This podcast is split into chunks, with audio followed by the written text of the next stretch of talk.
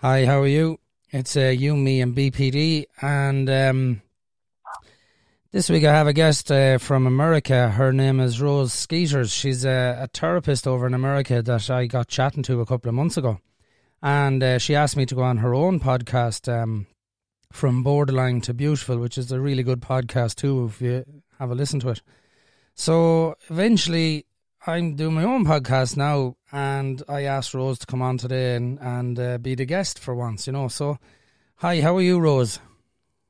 Good. How are you? Thanks for having me, Sean. Thanks very much for coming on. Um, I'm good now, thankfully. Yeah, I'm good. So I've been looking forward to this. We've been trying to do this for a couple of weeks.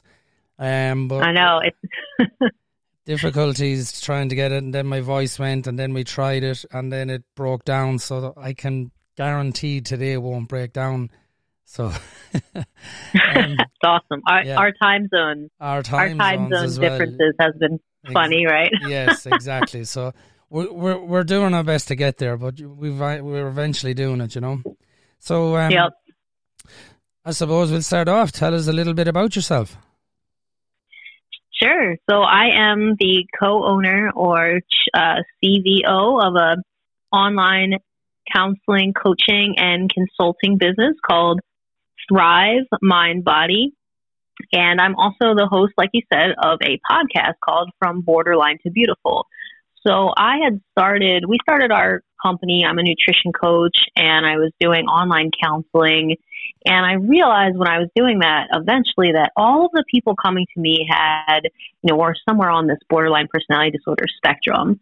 And those were the people who, you know, they talk about, you know, you have an ideal client when you're working on a business. And those were the people who are my ideal clients. So I thought to myself, you know what? I should really get my message out there about borderline personality disorder and just tell people my story, be vulnerable so that, you know, people looking for treatment, you know, they, they don't feel so alone. So I decided to do my podcast having that clinical background and then move into from being a, ther- a licensed therapist to more a hybrid therapist mindset coach. All right. So are you diagnosed yourself with borderline personality disorder? I was never formally diagnosed. Mm. Be- well, I, I was formally diagnosed. I was not told about it. I shouldn't say that. So I was never, no one had said to my face, you know, all the treatment I had been through they never would tell me for fear of my reaction. But yes, as a younger child, about 10, 12 years ago, yeah, I was diagnosed. Mm-hmm. Yeah, it's a, it's a big deal. Like even in Ireland here, I when I was over getting therapy in 2009, like they didn't tell me I had borderline personality disorder. I thought I had ADHD, and I was studying ADHD on the side, going, "Geez, I'm gonna get a, I'm gonna get a good grip on this. And it was only until I actually asked that they said, no, you've you've a thing called borderline personality disorder. Um, yep. Yeah, and uh, ADHD doesn't sound as bad if I'm being honest. I know. I have a lot of people who come to me and they go, I, you know, I think I have ADHD. And that's really what it had been when I, before I started the podcast. Mm. I had a lot of people who were misdiagnosed with bipolar disorder or ADHD. And, you know, I had been thinking, no, this is not that. You know, this is not ADHD because, you know, when you have borderline personality disorder, it looks so similar because you have a lot of emotion. So you have those executive skills functioning deficits where you, you look disorganized, right? You look all over the place. Yeah. Because of the BPD. So it's commonly misdiagnosed. But yeah, lots of people come to me and, oh, I just have ADHD. okay, let's yeah. talk about that. and uh, yeah. how, how long are you, how long are you a therapist yourself? I have been in the mental health field since 2007.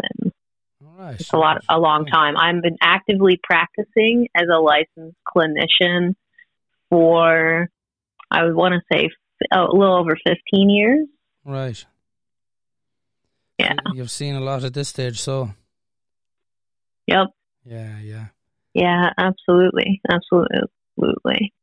And with your own background, what got you into therapy? What did anything happen in your own background that brought you down this road? Yep, my math is off, by the way, because it's just not, you know, I'm not a math brain. So I it was actually 2005 where I started, you know, in higher level education. And mm. it's been, you know, 15 years or more working in the field. So what got me into it? I was a clarinet performance major in college, Sean.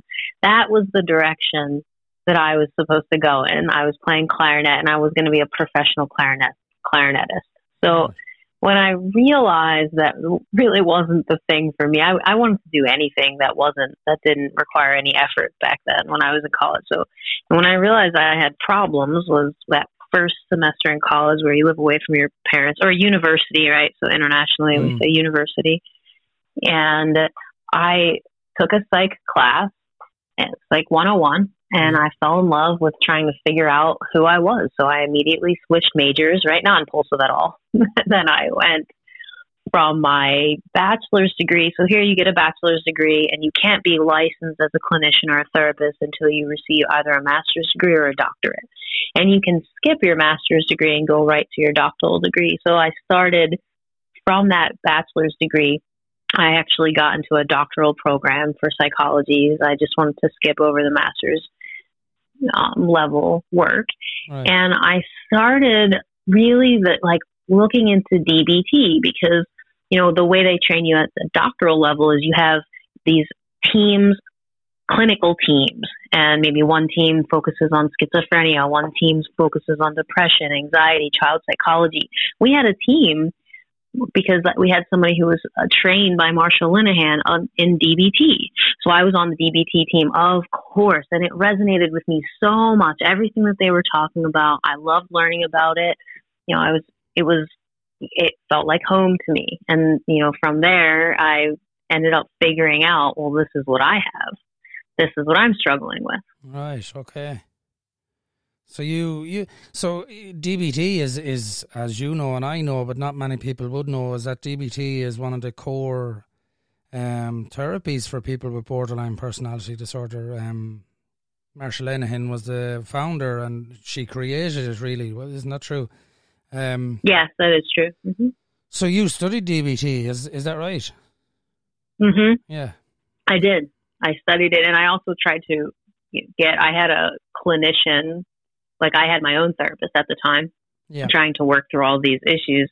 So I was going through not formal DBT, they have informal or quote unquote gold star, gold standard DBT programs, and then there's informal DBT. So I was going through some informal DBT. I couldn't afford it at the time. Um, it was $600 a month to do the wow, gold standard. $600 a, a lot month. Of, yeah, yeah. I mean, therapy is expensive. I try to, even in my own practice, I try to keep costs low it's hard though because you you also are working for a living and mm. you're you know it's a lot of work. You're really having to juggle a lot when you're working with someone with BPD.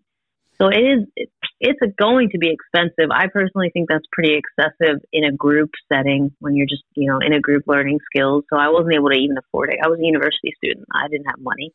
It's amazing the difference. Like in Ireland, you know, in Ireland when I when I went into um, you know when I when I went into therapy basically, and this is something I'm finding out more and more is the difference in the cultures and everything else.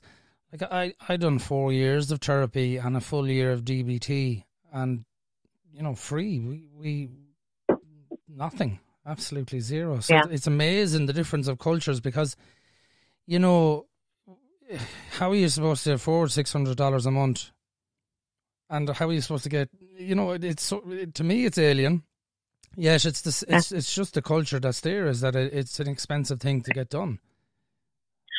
Right. Well, there is free treatment. So as when you go and you get licensed as a clinician mm. in the United States, you have to work in what they're called what they call community mental health. I mean, you don't have to; it's an option. Right. You work in a community mental health facility. A community mental health facility is going to offer free or low cost care but, but those organizations are not well funded.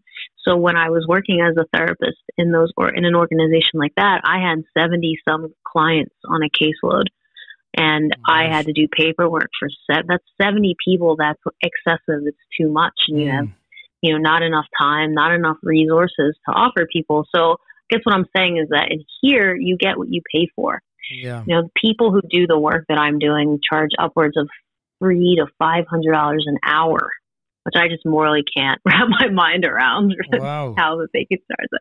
But there, you know, it's it's good quality work and these reputable people.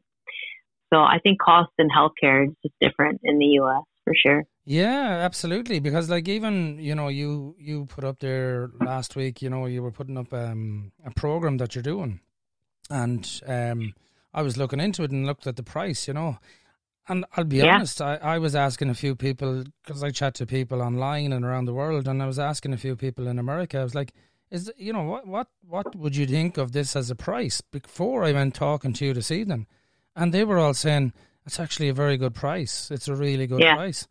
And coming from Ireland, you know, we're used to, as I said, free. So you know, I wouldn't have a clue. I wouldn't be able to scale it. Um, yeah. So I was, and I did do that. I went around and said, just you know, because I knew I was going to be chatting to you, and I knew I was going to be chatting to you about your business. But the last thing I wanted to talk to you about is if I couldn't relate, if that makes sense. It's like, because I needed to be able to relate. So I asked around and I said, what do you think of that price? And they were like, yeah, that's actually a pretty good price in fairness. I says, wow, that's pretty good. So, you know. Um, yeah. And so, like, in fairness, the, one of the reasons I did ask you on is, is because we've been chatting since last April, right? Yep. And I'm mm-hmm. on, I'm on your, your Facebook. Um, I don't even know what to call them. What do you call them? Facebook group.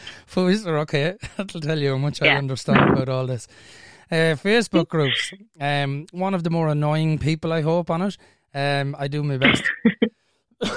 Try not to get banned. But at the same token, I, I find your group, and I've said this to you before, so it's not like it's a plug. At the end of the day, I call it as I see it. But there's an awful lot more maturity, I'll say, right, in your mm-hmm. group, in a sense mm-hmm. of you can you can speak your mind, um, yep. you can talk about dark topics, um, mm-hmm. and they're talked about as adults. Um, and I like that. I like the rawness of your group. And most importantly, what I like about your group, and I'll say I like about you as a person, is there's no bullshit with you. What you see right. is what you get. You know, there's no. Yep. And even like being honest, I was talking to someone from America just there yesterday, and I was talking about you, and um, because I was asking her about the pricing, and I was saying, you know, in fairness, I'd go with Rose, right? And it's like I, I wasn't. She's not going to therapy or anything, but I was just chatting as if she was, and she right. was. She said to me, "Why would you go with Rose?" I said because, right, you've said to me the price is pretty decent, which I'm going to take on board that it is because I don't know. But it says the right. reason I would go to Rose is this the bullshit of three or four sessions where you're just trying to figure it out. She's not yeah. going to be charging you for that, where other therapists are going to try and fit it in. Rose hits the ground running. And I like that. I like, right, you're here, let's get going. I don't want yep. you to feel sorry for me. I don't want you to. Yeah, the last thing I want in therapy is someone going, "Oh, you poor old devil, you," and I'm like, "No, I don't want that. I don't want that. No, right? I don't want that. I want, yeah. I want what's in your head. Give me what's in your head, and that's the way I look at therapy. And I look at you like that. You you cut the bullshit and get straight into mm-hmm. it. You know. So, yeah, um, absolutely. Would you disagree? no, not at all. Absolutely. I mean, back to you know how I came to be doing this. You know, after the doctoral program, I unfortunately I wasn't even able to finish because I had a son. I had a child in the program, so I right, was okay. still very impulsive, very all over the place. So mm. I ended mm. up getting, I have a master's degree and I got my license, et cetera. And I came to find that that style of therapy it just doesn't help. It does help some people. It helps a lot of people, but it doesn't help people like me, like you. We have strong personalities. Mm. We need to, you know, cut to the chase. And the more I started, they teach you in therapy, don't talk about yourself you need to not burden other people, which makes sense. You know, I don't like, I'm not going to talk about myself in a way that would make someone have to feel like they have to take care of me. Yeah. But I felt that the more that I told people about me and my struggles, the more they could relate to me. So it became real. So I was like, oh, this is awesome. I want to grow more. I want to recover so that I can then help people and have a formula and a system to do that. And yeah, I do hit the ground running for sure. And that's kind of how I've switched from being considering myself a therapist to a mindset coach. You know, I am always going to be a therapist. I've always I've trained that way. I'm trained. I don't have a doctoral degree, but I'm trained at the doctoral level. So to me, that's always going to come first. Mm. Is that the ethical standpoint, taking care of people, making sure that I'm not working with people that require a higher level of care, hospitalization, right? But at the end of the day, I'm a coach, and the first session is going to be tell me about you. Okay, here's your assignment, go. And sometimes I'm giving three assignments, and sometimes I yeah. I have to be careful because I am intense, right? So I've, I'm like, okay, that's really sad. Let's go. This is what you're going to do. We're going to reform. You're going to transform you. yes, yes, yeah.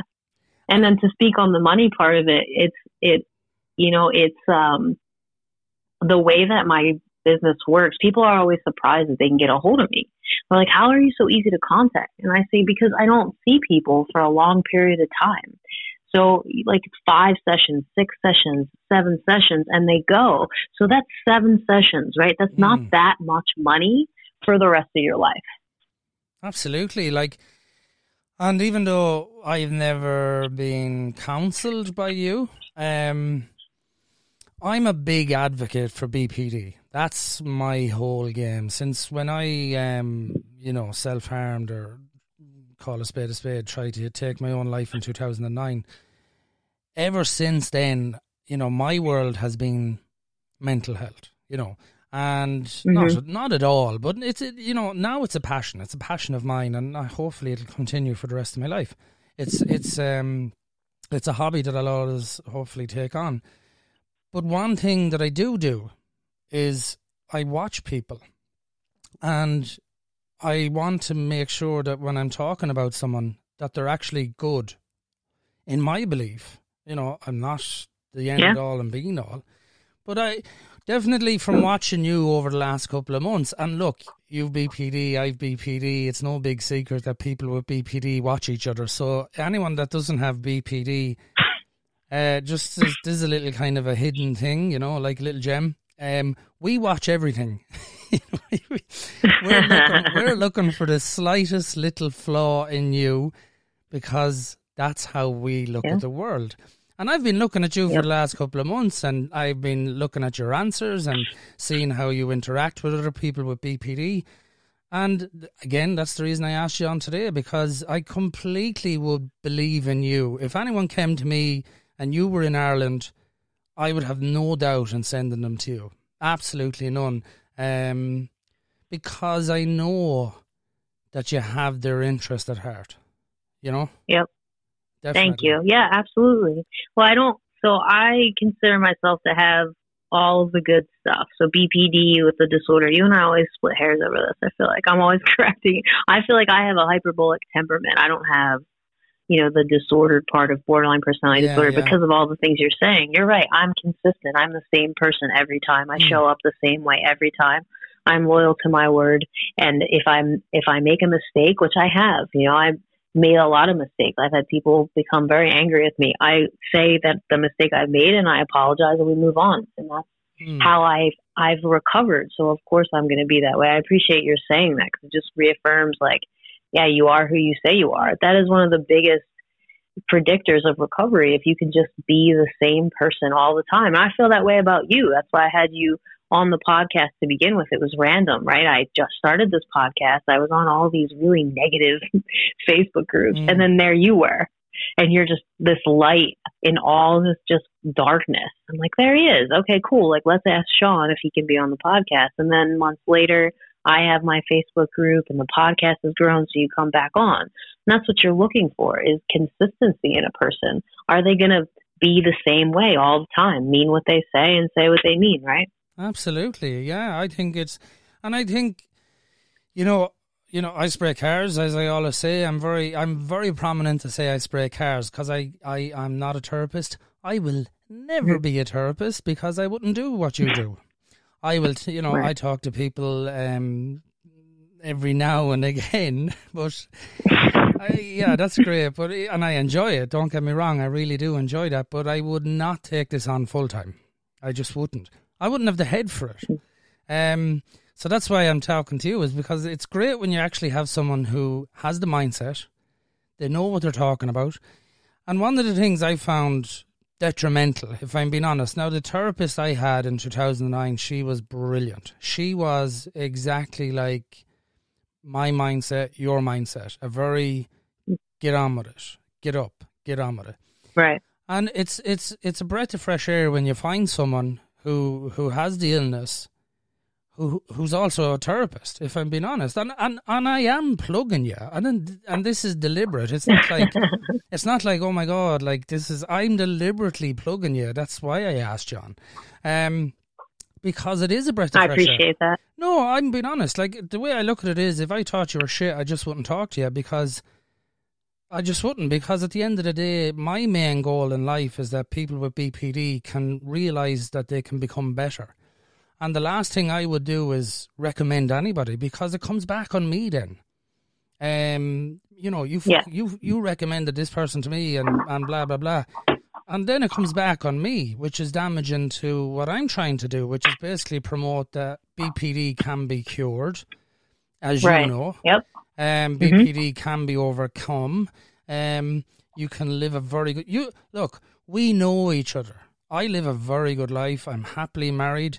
You know, um, I've three Yep. kids. I know you're happily married. I know you have a kid. We, you can overcome BPD.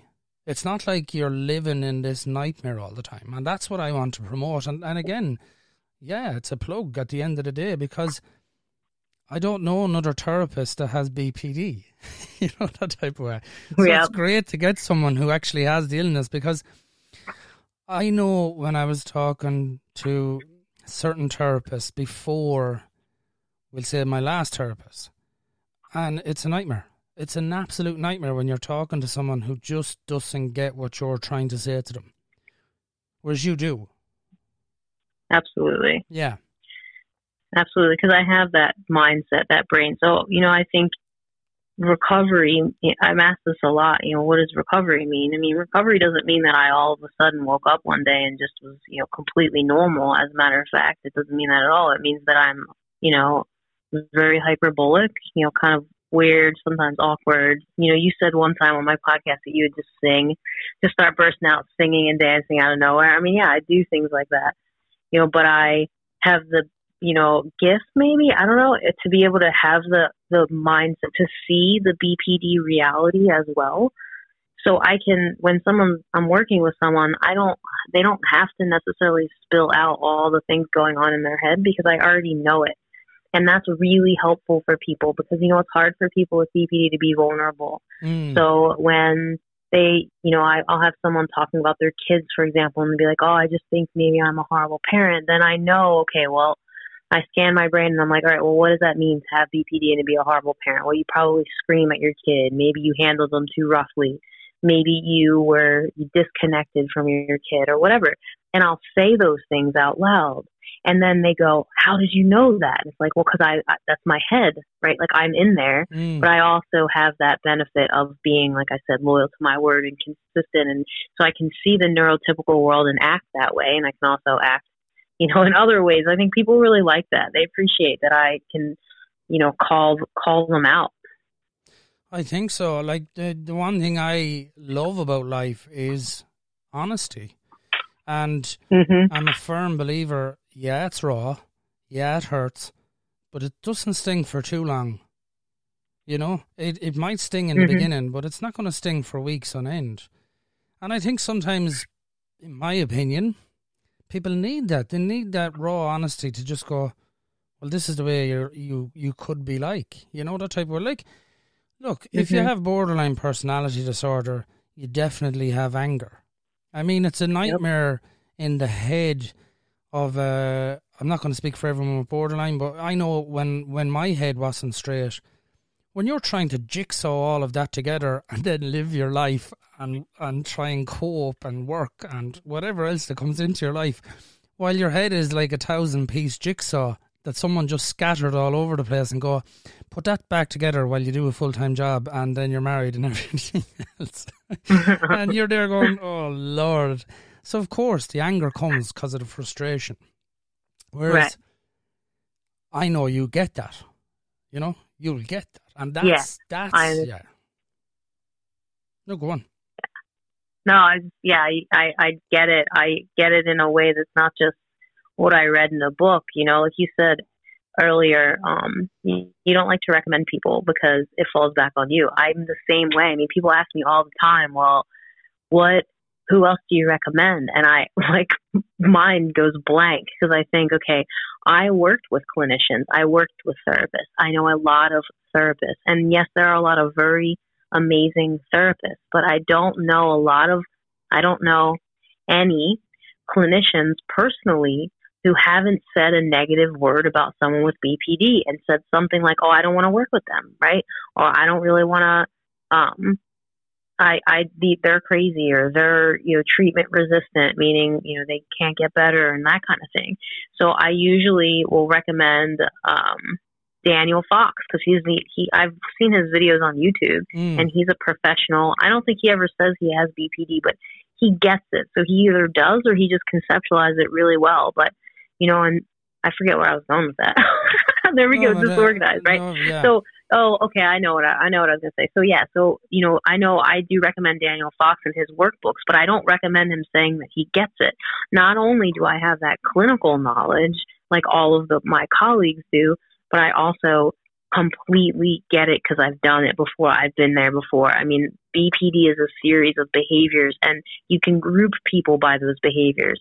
So if you know, I tried to kill myself, you tried to kill yourself, other people tried to kill themselves. It's the same mentality. I'm not good enough, I'm worthless, and I've actually felt that. I've lived that life before. So yeah, I, I feel it, right? Absolutely, and and that's the thing as well is, you know, when you when you try and end your life, you are at a very vulnerable stage, and you really, yep. I know it myself anyway. You really are hoping that this person gets it because you, you, I suppose when I think back, it's like a part of you wants to end your life. You don't, but there's a hmm. part of you that's going, yeah, I'm going to kill you next time I get a chance. And it's like, oh, God, this yeah. is a nightmare. So you're kind of hoping the therapist gets it. You're hoping that they go, yeah, look, right. don't worry about it. I, I understand what you're going through. You're hoping to do that. And very few yeah. do. And look, I, I, I know about America America, you know, different cultures, different ways. America has a very negative outlook on people with BPD. You know, yeah. from what I see, they really and truly. I mean, if you have BPD in America, it's very hard to get therapy, as you just said, because some people actually will not deal with you. And again, I, I, my personal opinion on that is this: because they don't get it. They actually right. don't get it. And that's not me being smart or condescending towards anyone who's studying in college. But at the end of the day, if you understand something, it's not a problem. Right. I can pick a spray gun up into my hand. People to be looking in at the window, and I don't even be looking at the car. I'd be dancing away because I'm enjoying the music that's in my ears, and they don't know why I'm able to spray a car while not looking at the car. I don't need to look at the car because I get it when right. you understand borderline, you don't need to be worrying about too much because you get it. And I think that's what people want right. is they want someone to go, look, I under look, I understand what you're going through. That's yeah. that's the biggest deal when you can understand it, which you do. You know, there's no point in saying you don't. You actually do. Yeah, so, absolutely. You're yeah, and you know, like the the bad rap in America at least you know that people get with BPD is the behaviors. I mean, I've I was just interviewed on a psychiatrist podcast, and she was like blown away by the fact that people with BPD can recover. And it was a great interview, mm. but it was and ended up being she was you like it ended up being her and I having a conversation about just me educating her about the new research on BPD, and she's like, you know, why do you think that clinicians are scared to work with people with BPD? And I was like, because we've done some crazy things. I, I've had things thrown at me. I've been punched in the face. I had some. I had an individual one time who would take my office door and just slam it and slam it and try to scare me. The difference between me and those clinicians is that I've also done my fair share of interesting behaviors towards clinicians. And when, when she was doing that, when that individual was slamming the door, I just you know, I'm just bring it on. Come on, you're having a tantrum. I mean, this is my job. My job is to help you not act that way. Mm. Whereas I think it scares a clinician who gets that. And you know, I, I know that that's not everyone. Not everyone is going to do that in therapy. Not everyone with BPD is going to act that irrationally in therapy, but it happens more often than not, unfortunately. And if you don't, like I said, my take on it is bring it on. Like, let's go ahead. If you want to have that kind of outburst, that's fine. If you want to punch me, then I mean, you probably shouldn't probably shouldn't do that. But let's go down that road. And it's those times where you can be unconditionally supportive and accepting of the BPD brain and the, that person that creates change for that person. I never left that individual who was slamming the door. I just sat there the whole time and we worked through it. And, you know, she never wanted to stop seeing me because she knew that I, no matter what she did, she, I wasn't going to leave. And that's part of it, right? But a, a lot of clinicians can't get to that point because they don't understand. They just think it's mean and we're just trying to hurt people. Yeah, no, it's like even when you're telling me to slam, no, I've never slammed the door, but I can get it. I get the slamming of the door is basically the test to go, you know, I'm frustrated now. I'm going to slam a door, and then you'll tell me I can't deal with you, and then the cir- the cycle of right. being rejected as being complete.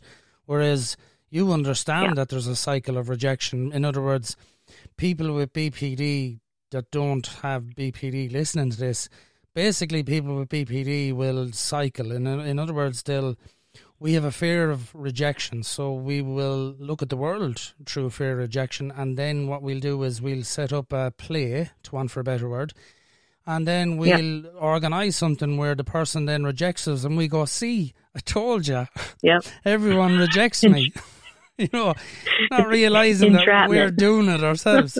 you know, yep. um, so uh, you see, so again, when you understand this, you can call it. You can call it out and go, "Yeah, you want to slam a door? Great, but we're still talking about this, or whatever way you deal with it." You know, right? So exactly. I mean, I had Devin on my podcast. If anybody listens, and it's the episode where you know Devin talks about her recovery, and I was in. I did house calls when I lived in Pennsylvania in the uh, East Coast in the United States. So I was at her house and I was helping her with parenting and we were talking about her BPD and she had a tantrum right then and there. And she stands up and she gets her she has this like hair tie around her wrist and she stands up. She like throws it at me and gets up. I was like you know I stood up and I was like you don't need to treat me that way. Just let's just you know go get through this. And we worked through it you know but it was more funny because I'm standing there and I'm looking at her I'm going what are you thinking right now you know, you have BPD. I told you I've been through this before. You know, we've recovered. Let's just work through this together. And we end up laughing about it, you know, and she, it diffused the situation because I was able to understand that she wasn't throwing her hair tie at me to hurt me or to start some something bigger. She was just, you know, people with BPD were like walking open wounds, right? So she's just yeah. having this tantrum, has a huge emotion, and doesn't know what to do with it. So I guess I'm saying that, you know, if you're working with someone you're trying to get help, you need to have that space and that freedom to be who you are and to learn how to regulate your emotions without having to worry about your clinician leaving you. Right, Absolutely. or shaming you, or whatever. Right. Yeah, yeah, and you see, as well as that, again, like uh, you know, I'm thinking of the the the mindset is that even though someone with BPD is trying to get help, they're still going to test even the therapist to see will the therapist leave them because that's the mindset, isn't it? It's a constant test to see who's going to leave me because it'll prove the point then that I'm being rejected. Absolutely, absolutely. And I just don't, you know, I don't reject people. You know, I don't even people who try. You know, of course, there's so many people listening to the podcast, reaching out. So if people try to, you know, somehow hurt me, I'm like, okay, well, let's, you know, come back. Let's have a session. Let's talk about it. Let's let's figure this out. You know, if you're in that much pain that you think that other people are trying to hurt you or that me as a coach or a clinician is trying to hurt you, then we need to figure this out so that you can get your reality right and we can move on. You know? Absolutely, yeah. Because again, I'm going back to the point that you understand it. Whereas other therapists, and I'm not going to run down other therapists, these people, you know, spend their time in college or whatever and they understand but I will argue the point that some, not all, some just don't get that. And that's the part where they go, yeah, not for me. We can't deal with you. Whereas the fact that right. you do understand that, you know they're going to throw a tantrum. You know tantrums are part yeah. of what we do. Um, excuse me. Um, you know that the tantrum is part of us. and that's just a fact about people with BPD. If you're not throwing tantrums with BPD, you don't have BPD. as far as I'm concerned, that's true. You know, that's um, true. we're very dramatic, very dramatic, and mm-hmm. thankfully we're very dramatic. I love it. You know, um, I hope that part of me never leaves me. You know, but another no, thing that no. I noticed as well on your um, Facebook group is, mm-hmm. and I like this as well, compared to, I, I'm not trying to run down other Facebook groups. Every Facebook group I'm on is is individual in their own way. But the one thing I do like about your group is you actually promote uh, health and fitness through food and exercise. Like you've yeah. just completed um, a ten thousand dumb uh, kettlebell challenge there, isn't it? Yeah. Yep. So yeah. you're yeah you're a big promoter of that. Would you, why would you promote that? We'll say why is it so important to promote food and and uh, exercise? In your opinion, sure. So I yeah, so I look at um, the borderline personality disorder as something that stems from having a difficult temperament as a child or a hyperbolic temperament, and then you take that hyperbolic temperament or being dramatic, hyperbole, it's kind of all the same language. You take that and you couple it with an invalidating social environment. So maybe, you know, you have trauma or perceived trauma or neglectful parents or whatever, and that's how you end up borderline. So when you come into therapy or mindset coaching, it's important to talk about the mind and mindset. Those things are key, especially to negate some of those schemas or stories people are playing out from that early childhood invalidation. But what gets missed is the fact that we were born with a hyperbolic temperament. So you're not just hyperbolic on the outside, you're hyperbolic on the inside as well. So, you know, working out like that heavy 10,000 kettlebell swings is a lot of work. And I ended up with 53 pounds. So mm. that's, you're doing 500 kettlebell swings a day. That's 500 kettlebell swings at 53 pounds. Plus, you know, there's like work in the middle of it. It's because I need to lift heavy things in order to release that hyperbolic energy that's happening within me. So exercise is pretty adversive to me. I don't like doing hard things. Exercise, but it, it you, helps me. I'm so calm. When Go you ahead. say hyperbolic, Sorry. will you explain mm-hmm. to me what hyperbolic is? Sure. So, I mean, the definition of a hyperbole is, you know, just over the top, right? Everything over is big. Top. Everything is like overly dramatic. You know, when you, it's an exaggeration. Yes. That's a, a, yes. a synonym. Right. So, our, and you said dramatic. So, you hit the nail on the head right there. It's, you're born with, you know, let's say you have three children. You could have a child who's shy.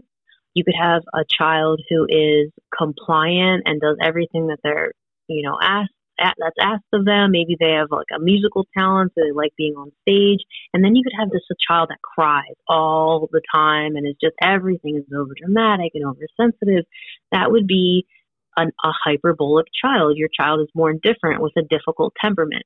So there, if you think about hyperbole or drama or just being exaggerated, that's how the person is through and through. Their genetic um, presentation is an exaggeration. So they have different needs. We have different needs inside and out. Does that make sense? Absolutely, yeah. Because I always argue the case that you know you're born this way. Like I was doing a podcast like that mm-hmm. um, a week or two ago, and the the guy on the podcast he he asked me, you know, if if I didn't come from such a traumatic background, do I think I'd have BPD? And without thinking, I went, yeah, hundred percent, because I think you're born that way, and like, there's no way you're gonna get through life without without receiving some form of trauma, and it only takes one or two uh, uh, uh incidents to trigger BPD, as as according to the science. So I mean, you're always going to have it, as in that's it. It's it's you're going to be, as you say, hyperbolic. Um, see, the Irish, we're devils over here. We like to use many many different words that don't make sense instead of using the English language, which we should use. But we just don't. It's just our nature, you know. We like to go a very long way yeah. around instead of saying the one word, you know.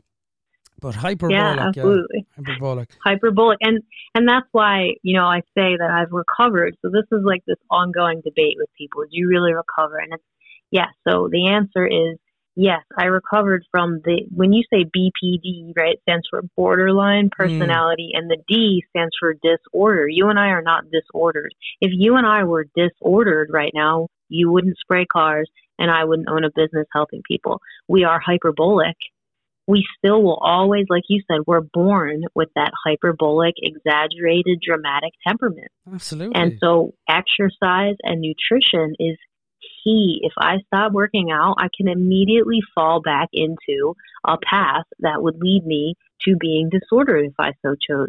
Because without good nutrition, without good and like without consistent exercise, my body will start to, to crave that revved up impulsive behavior. Yeah, that's true, isn't it? And the uh-huh. foot and the foot will be to the pedal then, and you'll be clicking enter on Amazon and everything else before you know it. Buying, that's right. Maxing out, the, maxing out the credit cards just to get the release. Yep. you know? Exactly, you know, or gambling or eating too much or whatever people's vices are, you know, whatever mm, path mm. that takes you to. So I'd rather lift lift some kettlebells. And like you do gut health, I tell people all the time to listen to that episode or I'll do we'll talk about probiotics or you know, I start just easy now. I, I people don't like to hear about nutrition and fitness. So I start talking easy. I'm, I say like if you eat all junk food, just add vegetables to your meals. Mm, you know, start mm. nurturing yourself, taking care of yourself. But the bottom line is, is we're not just hyperbolic in our mind and our emotion. We're hyperbolic physically. Oh, we're absolutely. hyperbolic all over. Absolutely. I mean, even, even like you know, you know the way I love the gut, and the gut's my new best friend. Why wouldn't it be? Because my mental health went away when I started feeding the little fuckers. And like I've I've increased my fibers really hugely right lately and it's just like a rave party down there they're just i'm picturing them in the middle of a massive field with the fucking two djs and they're just waving up to me going you are a legend and i'm going i am aren't i and even in work the boys are noticing work that my energy has gone through the roof and because i'm hyperbolic or dramatic, as the Irish would say.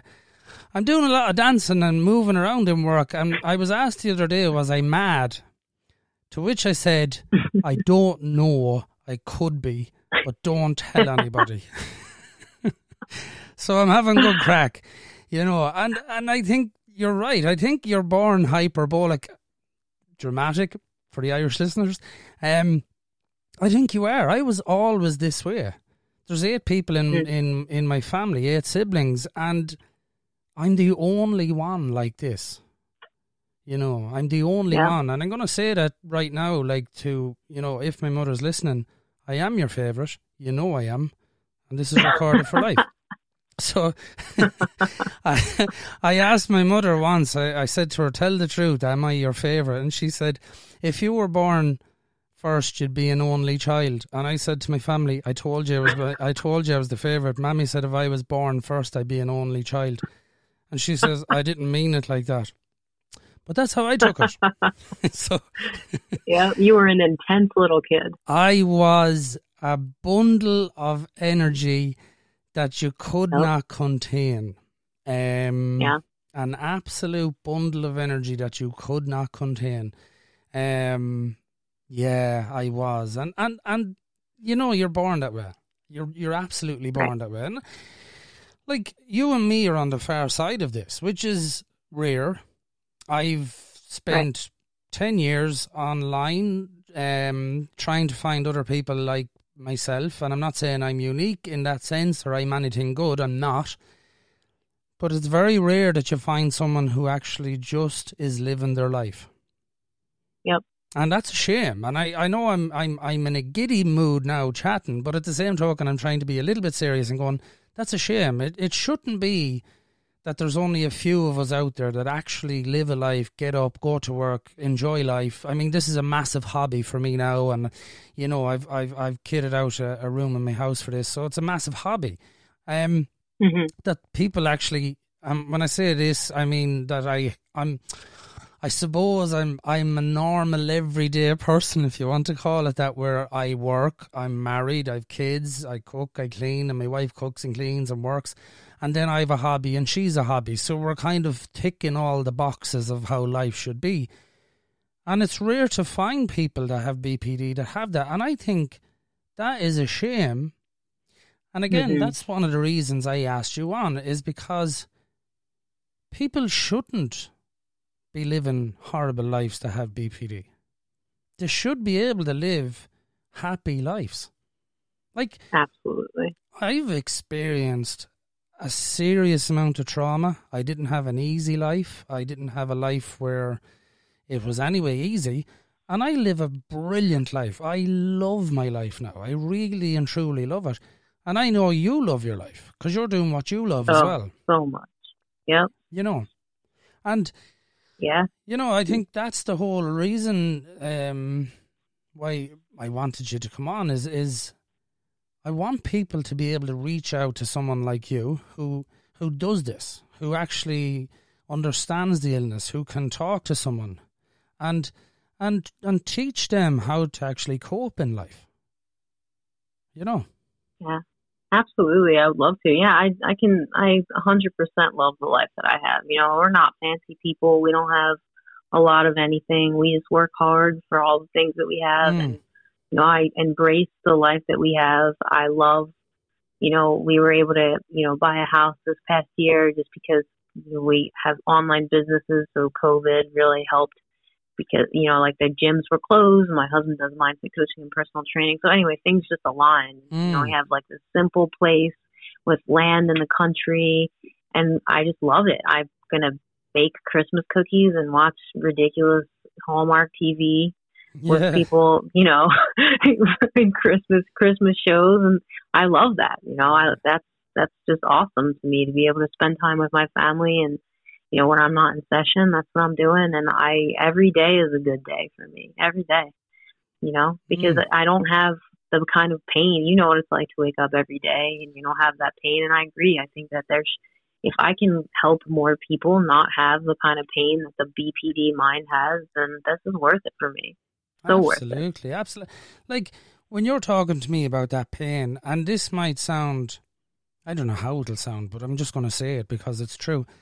I have to remember that pain because I, I Mhm, forget yeah. right? So I have to, I have Yeah. to literally remember that pain, and when I remember it, I get a little knot in my stomach.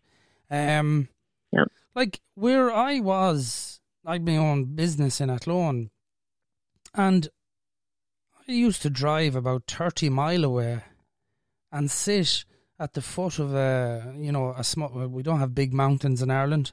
Um, in America, you've big everythings. We don't have big mountains in Ireland.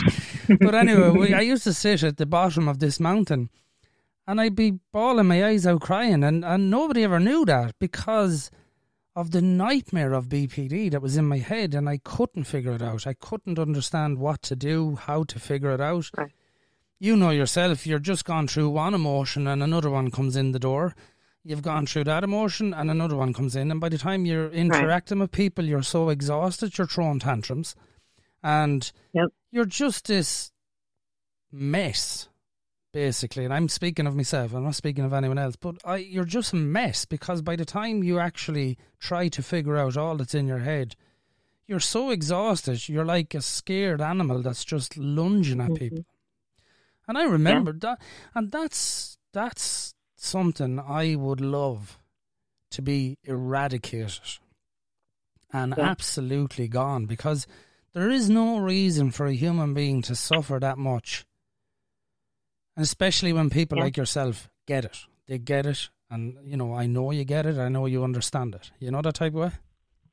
Yeah, absolutely. You know, and that's why these podcasts are so important because, like we talked about, the very first podcast we did, what do we say? Out of a 100 people, there's like one or two that want to hear it. I now, since then, I believe that there's mu- many, many more than one or two that want to hear that there's recovery, that you can have this good life, that you don't have to feel that kind of intense pain that you're just talking about. And I think that we are this voice in a sea full of people going, no, you're going to be sick forever. You're just going to manage this disorder. Even DBT. You and I have had this discussion before. Mm. This is a treatment of coping skills.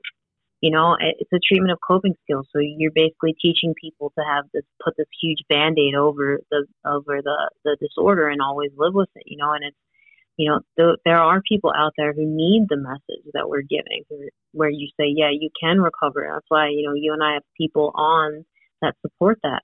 And so people really need that. Mm. They need that message because they're not getting it. No, and like, you know, for myself, as I always say, I've my BPD down to four things, you know, food, sleep, exercise, and um, reflection. And the reflection part is the talking. It's the talking. That's the reflection part. And mm-hmm. you, when you can simplify a severe mental illness down to four things, just because I thrive now, um, that doesn't mean my days don't be difficult. My days are I had a very difficult day today. Um, the difference in today and ten years ago is I was able to deal with it, process it, handle it, tell a few jokes, mm-hmm. if I'm being honest, and not yeah. take it so personal. Ten Absolutely. years ago, I would have probably left work, went home, climbed into bed, and that would be my day. And then everybody panicking around me, going, "Oh God, he's going to bed." So, right, it's important for me personally to understand that I have a choice. Does that mean my days don't be bad? No, it just means that when I have a choice, I can improve on my mental health. And that's important. You know. Right. So look, yeah, it's absolutely. it's um it's near the end of the podcast because I, I, want to keep it within the hour, right? But before you go, mm-hmm. would you would you tell people how to contact you? Sure, absolutely. You can um, search for the podcast. It's called From Borderline to Beautiful, and you can listen to that on probably anywhere you can hear a podcast Apple Podcast, Spotify, Anchor. And then in terms of the website, if you want to sign up for a free initial consultation, you can go to thriveonlinecounseling.com, and that's counseling with one L. So it's thriveonlinecounseling.com, and we have, I am running a 12 week structured virtual support group for people with BPD, and that's open to international and national clients. It's mindset coaching, and it will begin on January 18th. It's 75 minutes long, and it's $100 a session. So definitely come on over, join, sign up, get started on your recovery journey. Exactly, exactly. And Rose, thanks very much for coming on, and um, I really, I really appreciate you coming on today. Thank you for having me, Sean. No problem. Thank you. All right. Bye bye. Bye bye.